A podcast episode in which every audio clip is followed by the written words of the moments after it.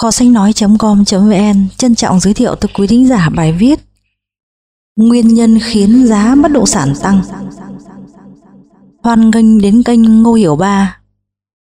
Lời dẫn: kỳ trước chúng ta đã nói đến giá thịt lợn ngày càng tăng lên. Từ năm 2007 đến nay, giá thịt lợn không ngừng tăng. Tiền trong túi của tôi bị rút ra chi nhiều hơn. Đau lòng lắm. Đôi chân nhỏ bé này của tôi không đua nổi với sự tăng trưởng của GDP, không đua nổi với sự tăng giá của thịt lợn, cho nên tôi đành chỉ còn biết làm thêm giờ, mới thi thoảng được ăn bữa thịnh soạn chút. Đồng nhân dân tệ quỷ quái kia, ta yêu mi lắm, nhưng khi nào mi mới chịu yêu ta đây? Thôi, nghe giáo sư Ngô giải thích vậy. Ngô Hiểu Ba. Đến tận ngày hôm nay khi tôi làm bài này, năm 2014, Trung Quốc vẫn còn đang ở trong con đường lạm phát vừa và dài hạn. Mọi người bắt đầu cảm thấy tiền trong túi mình đã không còn an toàn nữa. Sức mua của đồng nhân dân tệ dần dần yếu đi. Tất cả những ký ức này được bắt đầu từ năm 2007. Tiếp theo đây, tôi sẽ cho mọi người xem một số liệu, đó là về M2, nghĩa là khối tiền mở rộng. Khối tiền mở rộng là gì? Chính là số tiền trong túi của tôi, tiền trong túi của bạn, tiền trong túi của người quay phim, tiền gửi tiết kiệm, cộng thêm mọi khoản tiền lưu thông trong xã hội. Tổng số tiền đó gọi là khối tiền mở rộng, tức là M2. Tôi cho mọi người xem số liệu về tình hình M2 trong vòng 16 năm, kể từ năm 1998 đến năm 2014. Mọi người thấy số liệu này rất có ý nghĩa. Hồi năm 1998, tổng lượng tiền trong khối tiền mở rộng của toàn xã hội Trung Quốc chỉ vào khoảng 10.450 tỷ nhân dân tệ. Nhưng đến năm 2014 này, tổng lượng tiền đó đã đến 120.960 tỷ nhân dân tệ. Điều đó cho chúng ta thấy điều gì? Cho chúng ta thấy là trong 16 năm qua, tổng khối tiền mở rộng của Trung Quốc đã tăng lên 12 lần. Bạn có thể về nhà hỏi bố mẹ mình rằng, trong 16 năm qua, giá trị tài sản trong nhà mình có tăng lên được 12 lần không? Nếu không tăng được 12 lần, có nghĩa là bạn không đua nổi với lạm phát, đã không nhanh bằng CPI. Vậy thì ta nhìn vào số liệu của từng năm, xem vào năm nào thì nó lại tăng lên đột biến như vậy. Chúng ta xem số liệu năm 2002, tổng khối tiền mở rộng của Trung Quốc là 18.500 tỷ nhân dân tệ. Đó là lúc thế hệ lãnh đạo chính quyền mới vừa nhậm chức, tức là Thủ tướng Ôn Gia Bảo nhậm chức. Vậy lúc ông Ôn Gia Bảo nghỉ hưu năm 2012 thì tổng khối tiền mở rộng đó đã lên thành 97.410 tỷ nhân dân tệ. Trong vòng 10 năm đã tăng gấp 5 lần. Vậy là 10 năm đó là 10 năm mà tổng lượng tiền không ngừng tăng lên. Mà thời điểm mà nó tăng lên đặc biệt nhanh là từ sau năm 2007. Năm 2007 là 40.340 tỷ nhân dân tệ. Năm 2008 là 47.520 tỷ nhân dân tệ. Rồi từ năm 2008 đến năm 2009 là lúc thực hiện kế hoạch 4.000 tỷ thì đột nhiên tăng từ 47.520 tỷ lên thành 60.620 tỷ. Tiếp đó, năm 2010 là 62.590 tỷ. Năm 2011 là 85.160 tỷ. Lượng tăng mỗi năm tương đương với tổng khối tiền mở rộng của Trung Quốc cho cả năm 1998. Vậy mức tăng 5 lần trong 10 năm của khối tiền mở rộng đó có nghĩa là gì? Tôi chỉ làm phép tính đơn giản thế này. Từ năm 2002 đến năm 2012, trong vòng 10 năm, 7 thành phố lớn nhất Trung Quốc như Bắc Kinh, Thượng Hải, Quảng Châu, Thâm Quyến, Hàng Châu, Tô Châu, Vô Tích có giá căn hộ mới cơ bản là tăng từ 5 lần đến 6 lần. Như vậy là xuất hiện một bong bóng. Có một thứ từ lúc nhỏ như thế này bỗng chốc trở nên to lớn như thế này cơ. Vậy bong bóng này làm tăng bong bóng thương mại tương ứng là gì? Là bất động sản. Cho nên từ năm 2002 đến năm 2012, tất cả những người làm về bất động sản thành phố, thậm chí là một người dân có nhắm mắt, nhắm mũi, mua một căn hộ, 2 căn hộ, 3 căn hộ, 4 căn hộ, 5 căn hộ, thì trong 10 năm nay bạn là người thu lợi nhiều nhất. Tại sao ư? Bởi vì bạn đã mua một cái bong bóng đang trong thời kỳ phình lên, cho nên bạn chạy nhanh hơn CPI và tài sản của bạn trong 10 năm này đang tăng lên tương ứng là 5 lần, 6 lần. Còn những người không liên quan đến việc mua bất động sản trong vòng 10 năm đó, hoặc là bạn gửi tiền vào ngân hàng, hoặc là đem tiền đi mua cổ phiếu, vân vân, thì bạn là người Trung Quốc bị tổn thương nhiều nhất. Đó là chân tướng của nhân dân tệ trong vòng 10 năm đó. Vậy thì hiện giờ chúng ta nhìn lại, thì năm 2014, tổng khối tiền mở rộng M2 của Trung Quốc đã lên đến 120.900 tỷ nhân dân tệ. Con số này đã vượt qua tổng lượng đô la Mỹ của nước Mỹ. Điều đó chứng tỏ cho đến lúc chúng ta đang bàn đây thì xét về tổng lượng tiền, thì đồng nhân dân tệ đã trở thành đồng tiền có tổng lượng tiền lớn nhất thế giới. Nhưng xét về quy mô nền kinh tế thì sao? Trung Quốc chỉ bằng 1/2 của nước Mỹ thôi. Chính vì thế, đây là một chân tướng không hề lộ rõ của đồng nhân dân tệ.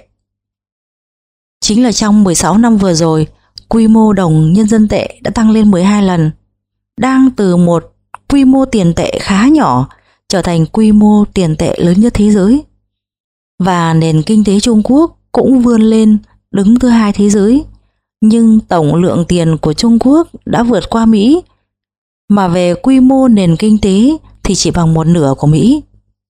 Cho nên về mặt ý nghĩa này, bong bóng của đồng nhân dân tệ rõ rệt hơn so với đồng đô la Mỹ. Lời dẫn: tổng lượng tiền thì vượt qua Mỹ, nhưng quy mô kinh tế lại chỉ bằng 1/2 họ. Đó chỉ là bong bóng đẹp mặt thôi, trong phút chốc có thể tiêu tan. Đó chính là vì vật giá tăng quá nhanh. Ngô Hiểu Ba. Nói đến vật giá tăng cao, tôi lại để mọi người xem số liệu thống kê chỉ số vật giá của Bắc Kinh từ năm 1998 đến năm 2014. Mọi người hãy xem giản đồ này. Giản đồ này khiến cho nhịp tim của bạn tăng lên đến 120 mất. Bạn xem, năm 1998, giá căn hộ mới xây ở Bắc Kinh chỉ ở mức dưới 5.000 nhân dân tệ trên mét vuông, đa số vào khoảng hơn 3.000 nhân dân tệ, 4.000 nhân dân tệ gì đó, sau đó cứ tăng liên tục. Đến năm 2009 và 2010 thì đột ngột tạo thành dốc thẳng đứng. Ở thời gian này, chính quyền bắt đầu tiến hành điều chỉnh vĩ mô, nhưng tiếp đến lại có chiều hướng đi xuống. Nhưng chỉ được một thời gian ngắn, giá căn hộ lại không ngừng tăng lên. Cho đến tận bây giờ, giá căn hộ mới ở toàn thành phố Bắc Kinh đã vượt qua mức 30.000 nhân dân tệ trên mét vuông. Vì vậy, đường giản đồ này cơ bản đã đại diện cho tính tương quan giữa bong bóng tiền tệ và bong bóng bất động sản trong 16 năm đó của Trung Quốc. Chúng ta lại xem một số liệu nữa. Chúng ta xem tỷ lệ giữa mức thu nhập với các sản phẩm thực phẩm chính hàng ngày từ năm 1998 đến năm 2012. Hệ số Enzer của Trung Quốc đang không ngừng đi xuống, chứng tỏ tỷ lệ chi tiêu cho thực phẩm đang giảm đi. Mọi người xem, từ năm 1998, giá thịt lợn là 4,5 nhân dân tệ trên nửa kg. Đến năm 2013 đã lên đến 17 nhân dân tệ, tăng lên 4 lần. Giá gạo thì tăng từ khoảng 1 nhân dân tệ trên 0,5 kg đến 4,5 nhân dân tệ, tăng 4,5 lần. Còn thu nhập bình quân đầu người của Trung Quốc thì tăng 4,5 lần. Có nghĩa là từ 3 con số này, chúng ta có thể thấy với tiền đề là thu nhập của chúng ta tăng lên 4,5 lần thì tỷ lệ chi tiêu cho thực phẩm cũng gần mức đó. Nhưng số liệu tiếp theo thì sao? Chi phí để tốt nghiệp đại học đã tăng lên 5 lần. Thu nhập của giảng viên đại học tăng từ 7 lần đến 10 lần. Giá căn hộ ở Bắc Kinh tăng từ 10 lần đến 20 lần. Giá rượu Mao Đài tăng thêm 20 lần. Điều đó nói lên vấn đề gì? Lời dẫn chứng tỏ trong 10 năm đó tốt nhất là đầu tư vào căn hộ có chứa đầy rượu Mao Đài. Ngô Hiểu Ba chứng tỏ trong một bộ phận căn hộ và trong một bộ phận hàng xa xỉ như rượu Mao Đài, đặc trưng bong bóng của tiền tệ đã trở nên rất lớn. Nếu trong 15 năm đó bạn mua những sản phẩm này, mua bất động sản, mua rượu Mao Đài, thậm chí mua cổ phiếu của Mao Đài, vân vân, thì phần bạn được hưởng lợi đã tăng lên gấp mấy lần. Chính vì thế, từ bảng này chúng ta có thể thấy tại sao nói trong hơn 10 năm đó, bất động sản lại trở thành khoản đầu tư tránh rủi ro về lạm phát mà người dân tìm đến. Vậy chúng ta xem xét hai vấn đề. Vấn đề thứ nhất, từ sau năm 2014, đồng nhân dân tệ sẽ ở vào trạng thái nào?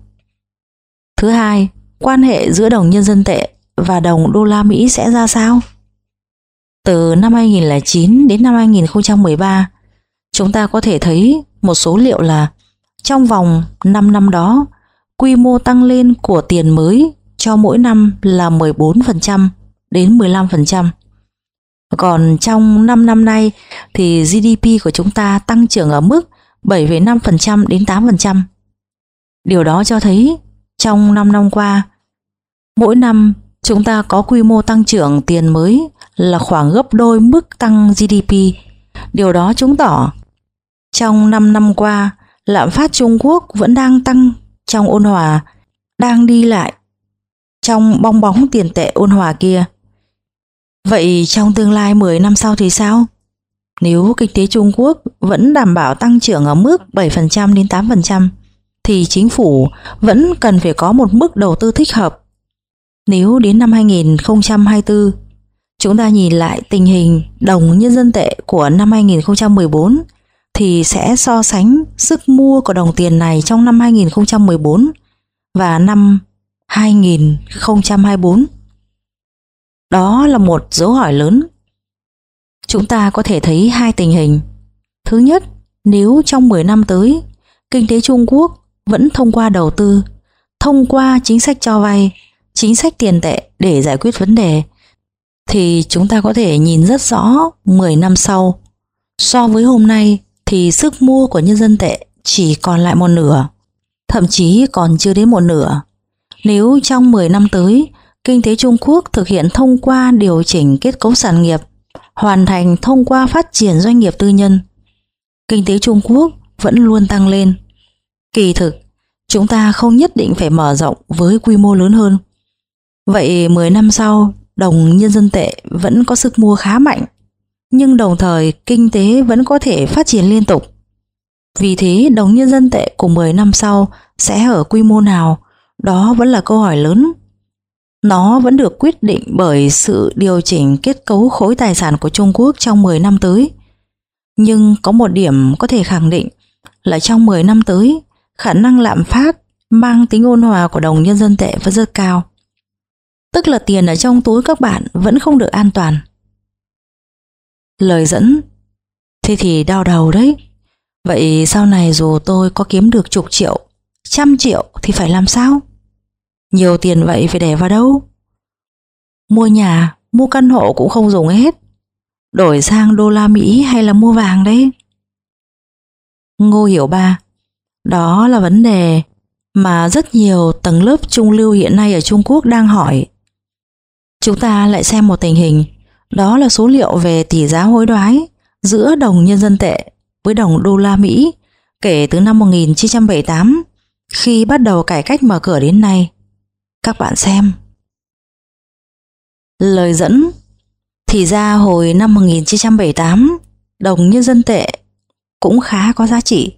1,7 nhân dân tệ đã đổi được 1 USD. Đến năm 1991, số liệu đã thay đổi lớn. 4 nhân dân tệ mới đổi được 1 USD. Ngô Hiểu Ba. Đến năm 1992, một USD đã đổi được 5,7 nhân dân tệ. Kết quả là đến năm 1994 thì đã có sự thay đổi vô cùng lớn.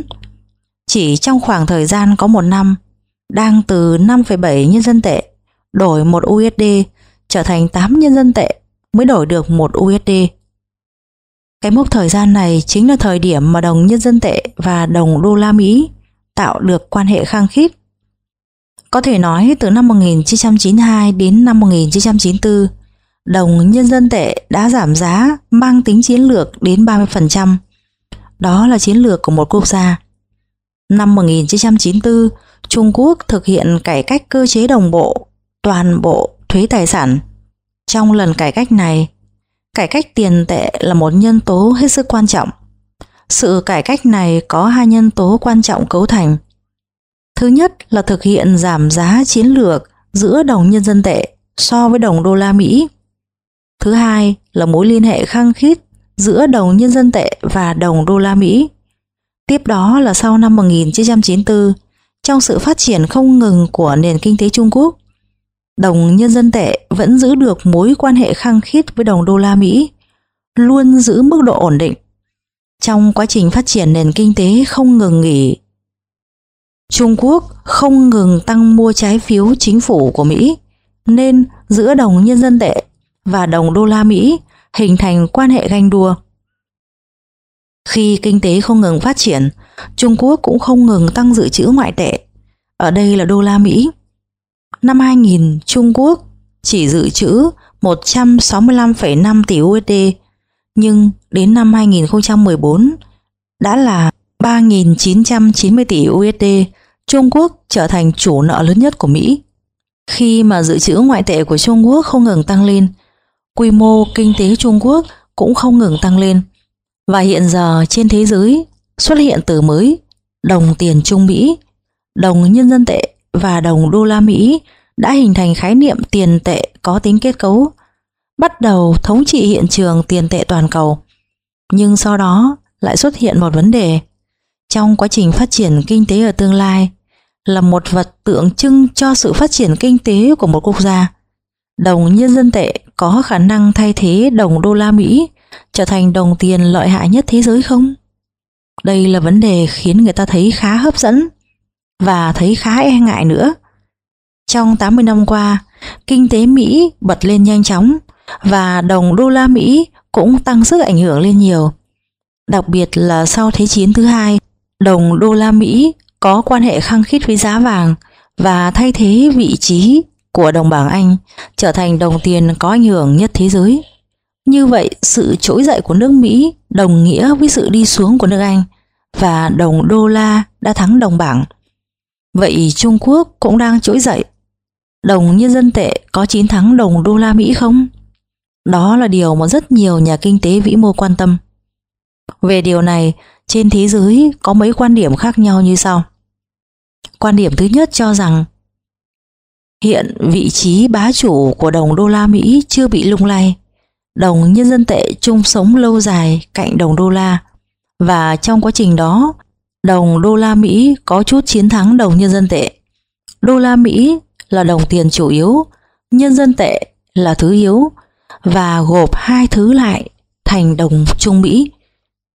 Quan điểm thứ hai là trong quá trình phát triển kinh tế sau này của thế giới, đồng đô la Mỹ vẫn là đồng tiền thông dụng quốc tế duy nhất. Nhân dân tệ không thể nào cạnh tranh với đô la Mỹ được. Chúng ta thấy ông Paul Krugman, người đạt giải Nobel Kinh tế năm 2008, năm 2009, ông đến Trung Quốc. Có nhiều người nói với ông, khủng hoảng tài chính toàn cầu bùng phát mạnh nhất vào năm 2009. Tháng 7 năm 2009, kinh tế Trung Quốc đã hạ thấp tới đáy và bắt đầu đi lên. Và các học giả Trung Quốc rất tự tin nói rằng, các bạn thấy đấy, nước Mỹ và châu Âu của các bạn vẫn còn bị ảnh hưởng xấu của khủng hoảng tài chính. Còn Trung Quốc chúng tôi, thông qua kế hoạch 4.000 tỷ thì kinh tế đã bắt đầu phục hồi rồi. Chỉ mấy năm nữa, đồng nhân dân tệ sẽ giống đồng đô la Mỹ, trở thành một trong những đồng tiền quan trọng nhất trên thế giới. Kết quả là ông Krugman nói một câu khiến các học giả Trung Quốc lạnh băng từ đầu tới chân. Ông nói rằng khi ông vẫn còn sống thì ông không thể thấy được đồng nhân dân tệ để lại dấu ấn được quốc tế hóa. Nghĩa là ít nhất trong 20 năm nữa, đồng nhân dân tệ không thể trở thành đồng tiền mang tính quốc tế được.